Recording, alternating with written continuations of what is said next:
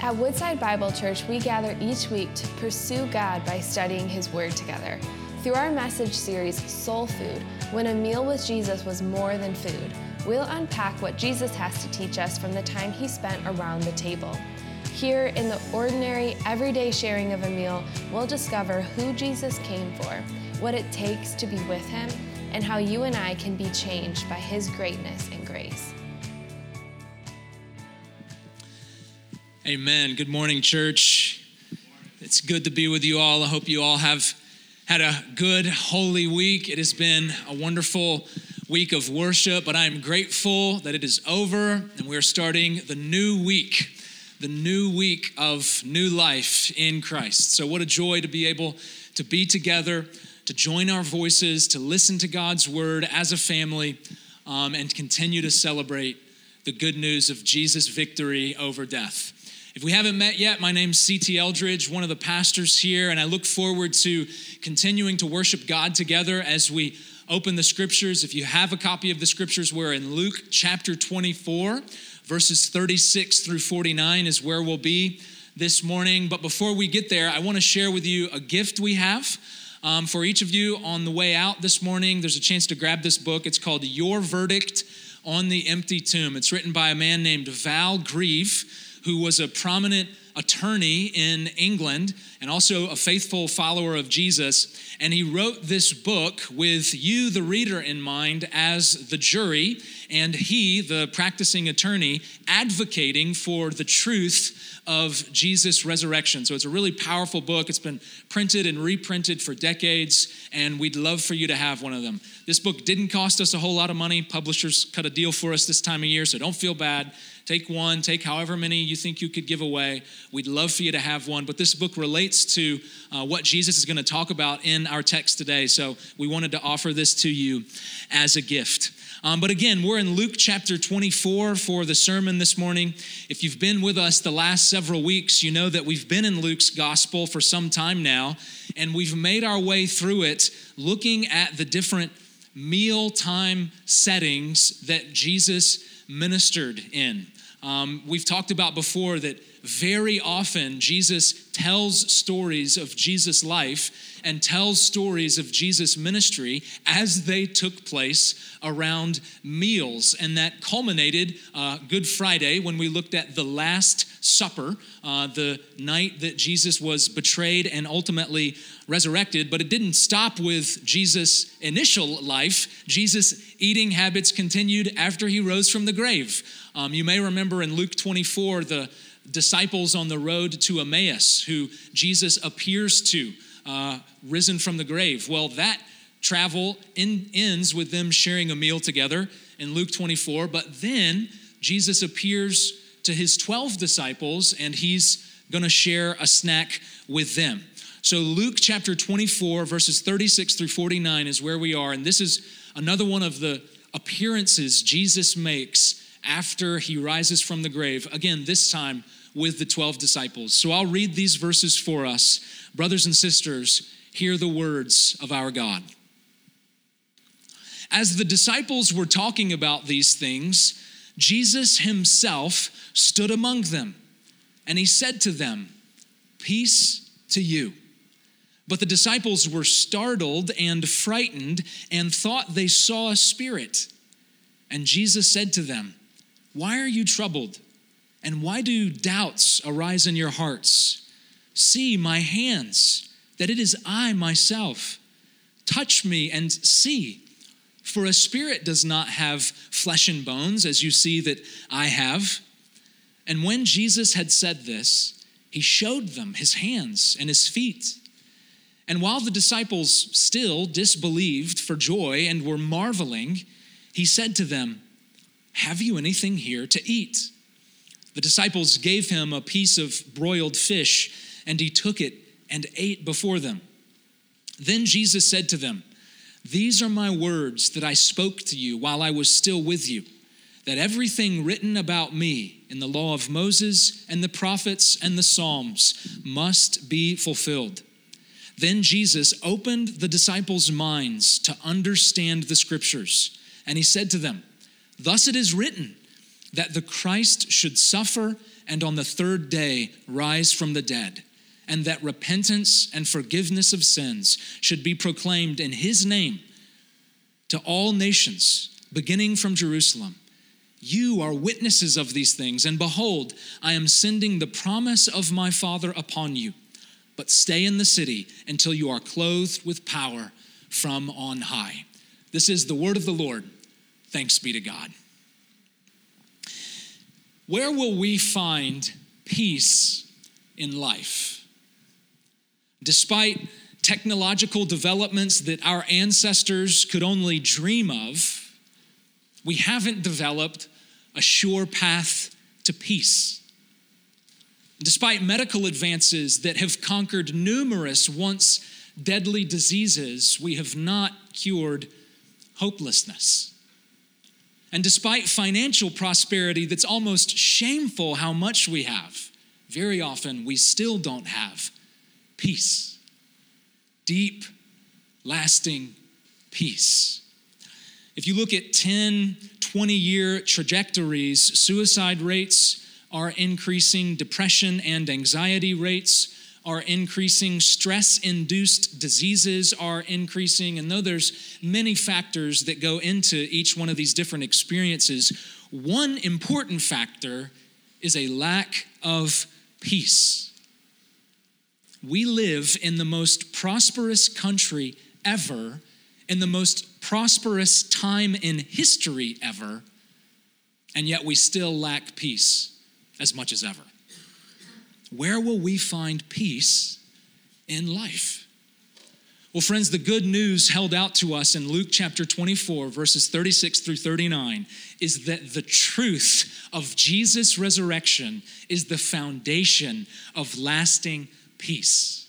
When we put our trust in the risen Christ, we receive a kind of peace that the worst circumstances can't take from us. Through his resurrection, Jesus defeated death. He conquered sin and Satan so that whatever hellish experiences we go through in this life, we can have a confident, peace creating certainty that Jesus is victor. Jesus wins. But think back to the disciples' experience during the final week of Jesus' life. It was an incredibly stressful week for them. It was an emotional nosedive, really, because over the course of that week, piece by piece, all their hopes that they had pinned on Jesus crumbled. Jesus is betrayed, he is arrested, condemned, crucified, then buried. And so their hope, their sense of peace, is gone. In Luke chapter 22, the disciple Peter is angrily frustrated when Jesus is arrested. In Luke chapter 23, the women disciples are deeply sad watching Jesus hang from the cross. Then in Luke chapter 24, the two disciples on the road to Emmaus, they say that they've lost hope now that Jesus is dead. So in all these reports, there's a deep sense of defeat. There's a painful lack of peace, of assurance that everything's going to be okay. They don't have that on Good Friday. They don't have that on Saturday, and they don't have that early Sunday morning now that Jesus is dead and gone.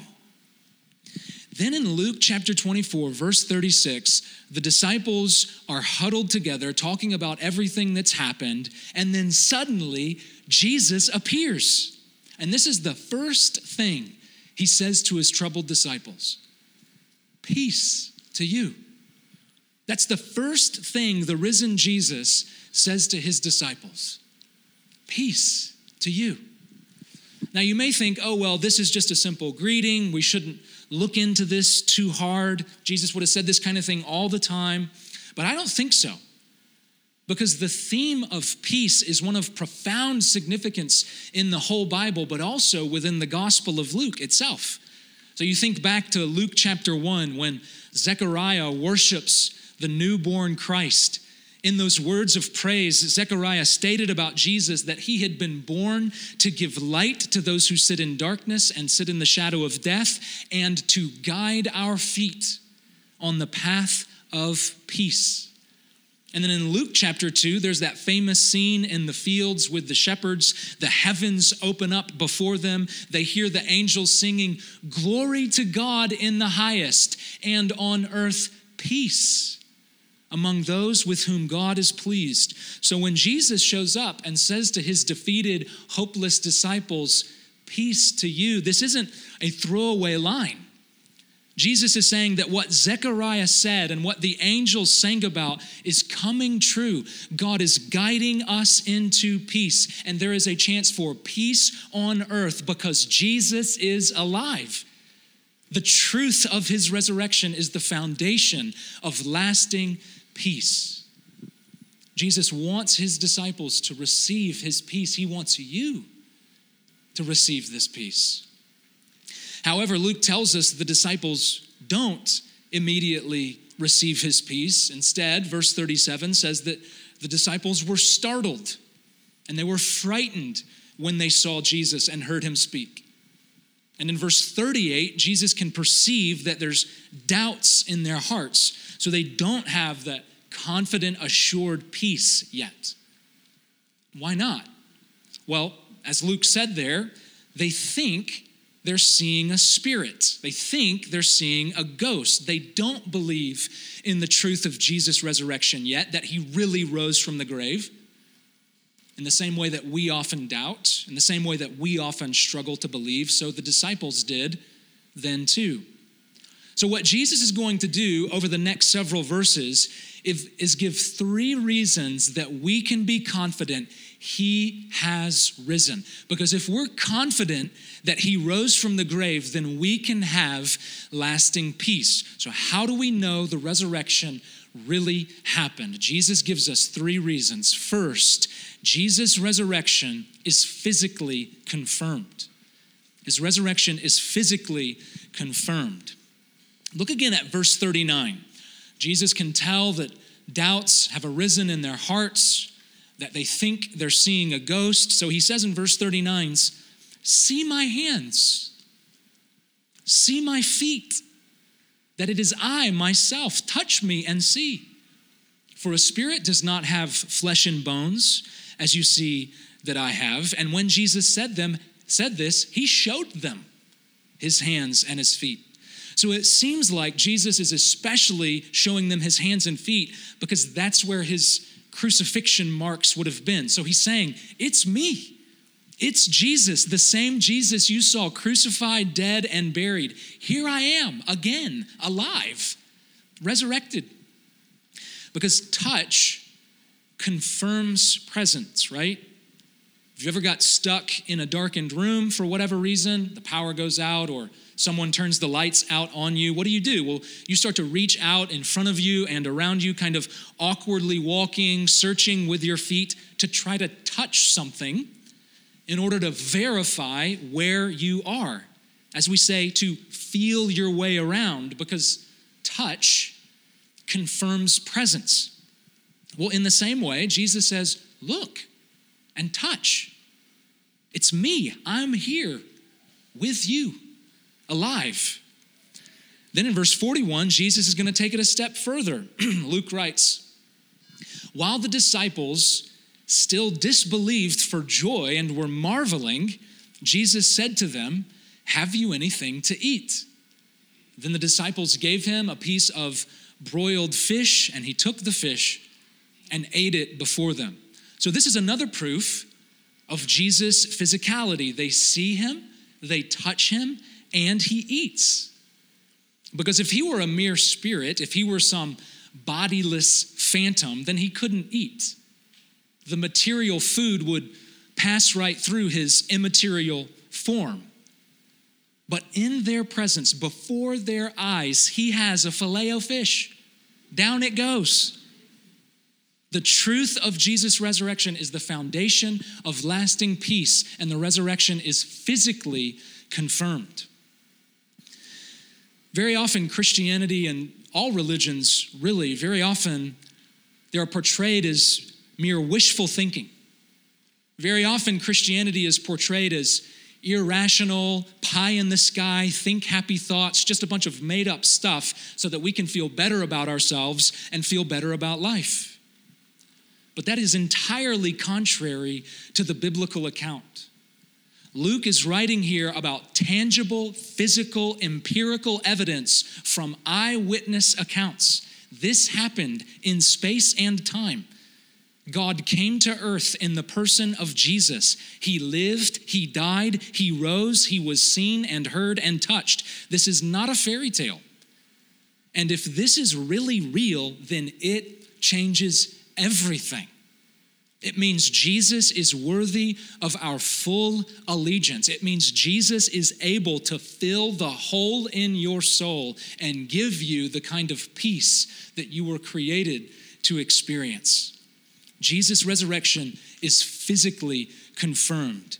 Jesus shares another reason, though, we can be assured of his resurrection. It is prophetically forecasted.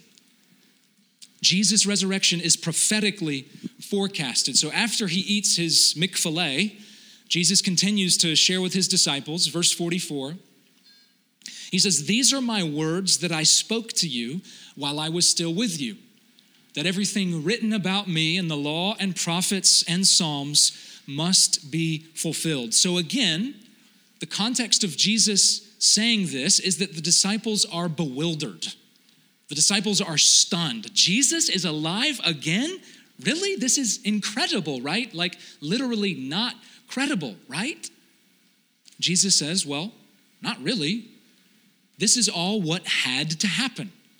The law and the prophets and the Psalms, in other words, the Old Testament, had to be fulfilled. This was God's plan from the beginning, and his plan was recorded in Scripture, and his plan was fulfilled in my life, death, and resurrection. That's what he says next in verses 45 through 46.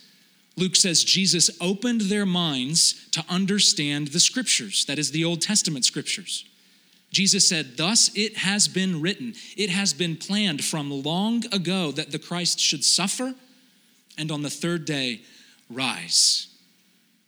Jesus says, My life and death and resurrection didn't just come out of nowhere.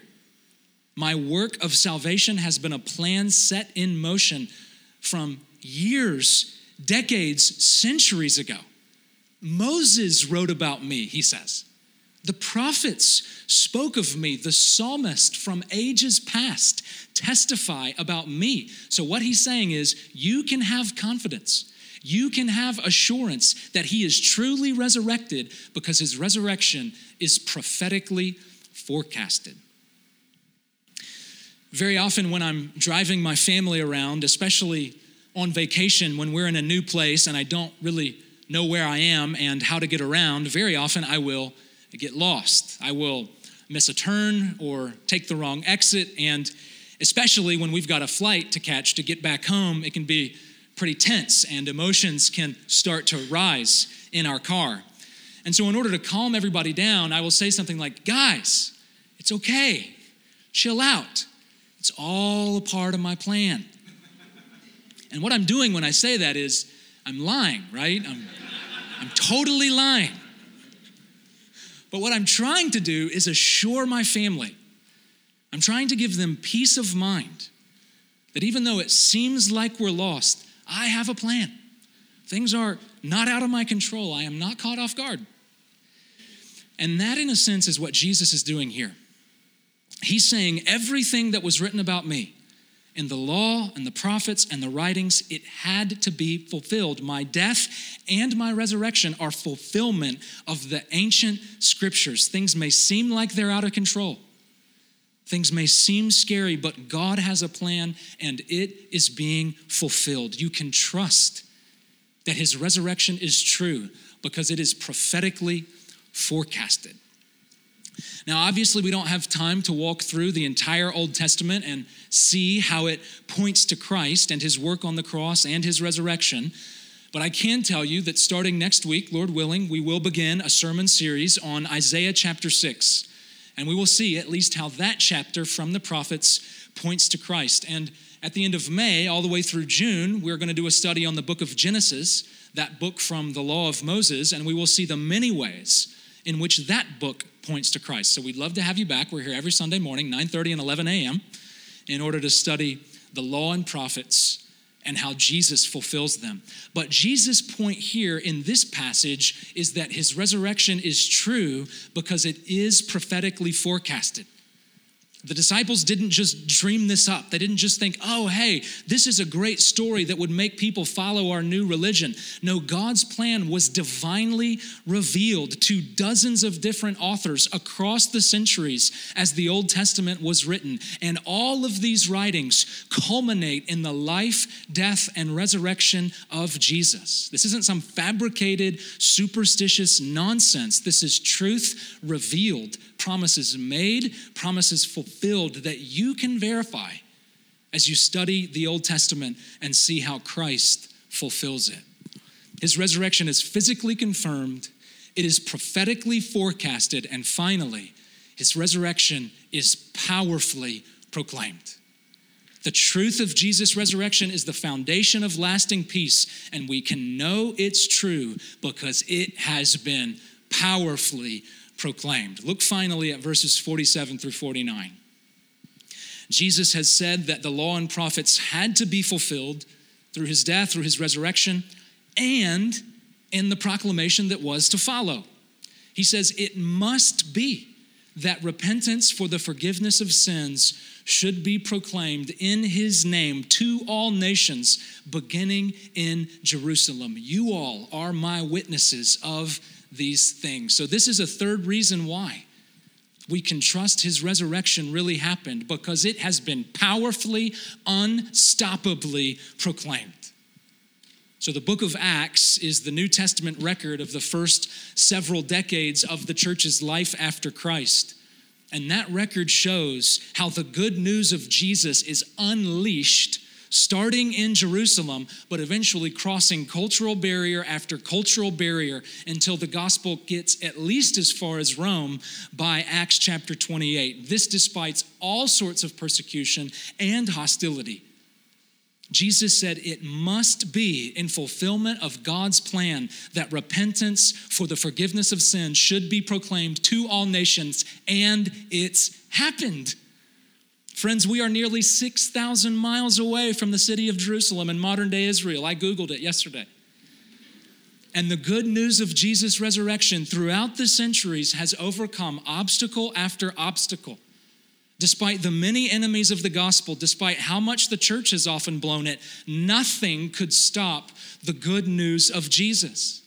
As Jesus says here, it must be proclaimed to all nations. You think back to this original group ragtag, uneducated, unimpressive disciples 2,000 years ago, 6,000 miles away in the middle of the Middle East, and yet here we are in Lapeer hearing that same gospel. It's because the gospel is true. His resurrection really happened. The question is have we really believed it? You know, it's important the way Jesus puts it here repentance for the forgiveness of sins must be proclaimed.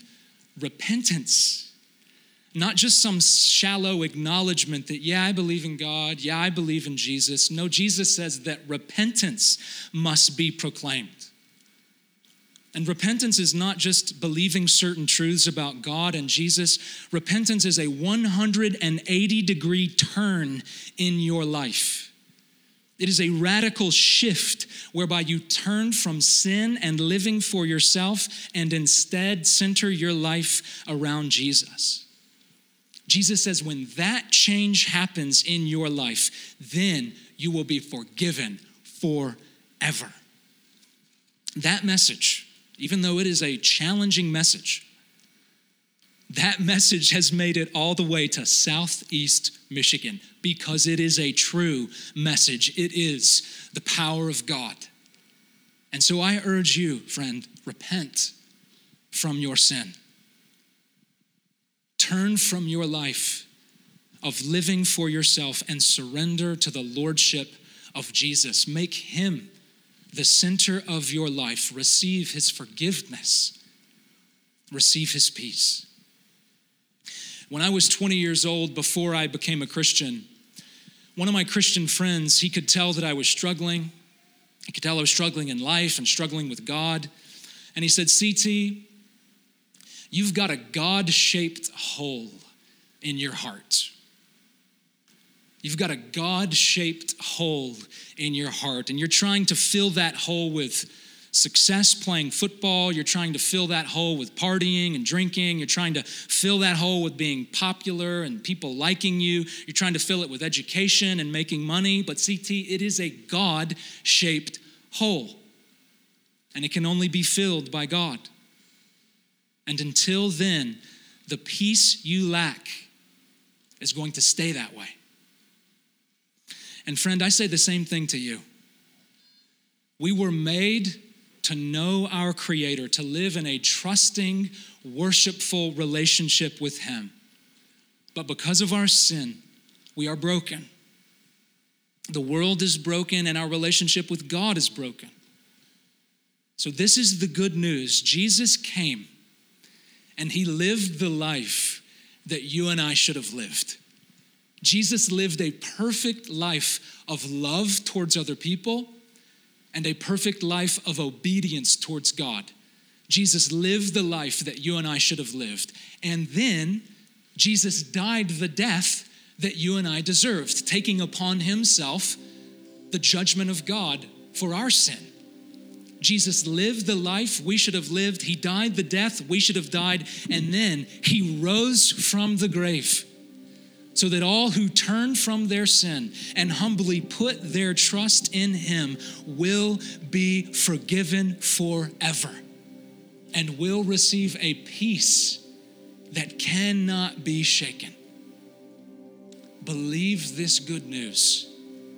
Trust in Jesus and receive his peace. I pray it would be so. In the name of the Father, Son, and Holy Spirit. Amen.